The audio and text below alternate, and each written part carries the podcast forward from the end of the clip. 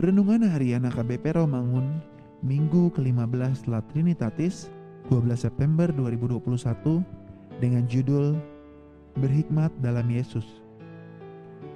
Kebenaran firman Tuhan yang menjadi ayat renungan kita hari ini tertulis dalam Markus 8 ayat 31 sampai dengan 38 yang berbunyi Kemudian mulailah Yesus mengajarkan kepada mereka bahwa anak manusia harus menanggung banyak penderitaan dan ditolak oleh tua-tua, imam-imam kepala, dan ahli-ahli Taurat, lalu dibunuh dan bangkit sesudah tiga hari. Hal ini dikatakannya dengan terus terang, tetapi Petrus menarik Yesus ke samping dan menegur dia. Maka berpalinglah Yesus dan sambil memandang murid-muridnya ia memarahi Petrus, katanya, Enyahlah iblis, sebab engkau bukan memikirkan apa yang dipikirkan Allah, melainkan apa yang dipikirkan manusia. Lalu Yesus memanggil orang banyak dan murid-muridnya dan berkata kepada mereka, Setiap orang yang mau mengikut aku, ia harus menyangkal dirinya, memikul salibnya, dan mengikut aku.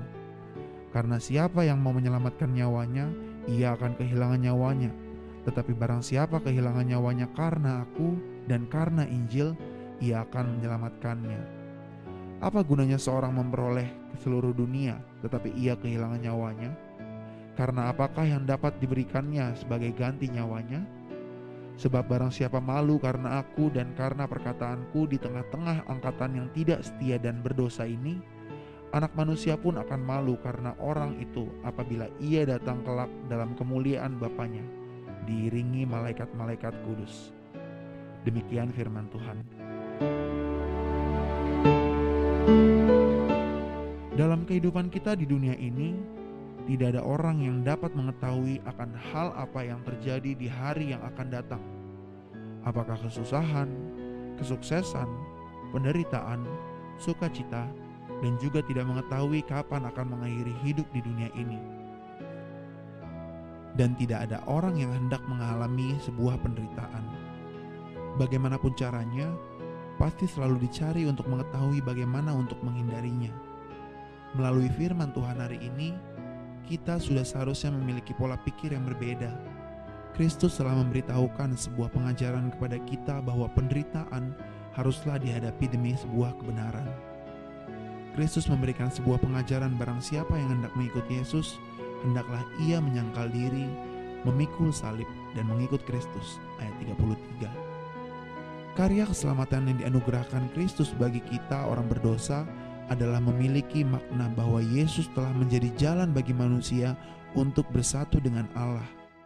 Karena Kristus, kita dapat sampai kepada Bapa. Karena Kristus, kita diselamatkan dan diangkat menjadi pewaris kerajaannya.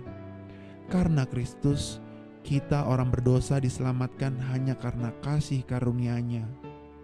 Firman Tuhan hari ini kembali menegur kita tentang bagaimana kita harus memandang sebuah kehidupan dikatakan pada ayat 36 bahwa apa gunanya seseorang memperoleh seluruh dunia tetapi ia kehilangan nyawanya. Dengan begitu luar biasa Kristus mengubah mindset kita. Marilah kita berdoa.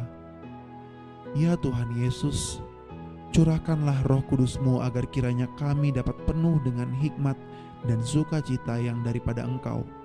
Karena Engkaulah jalan dan keselamatan dan hidup bagi kami. Amin.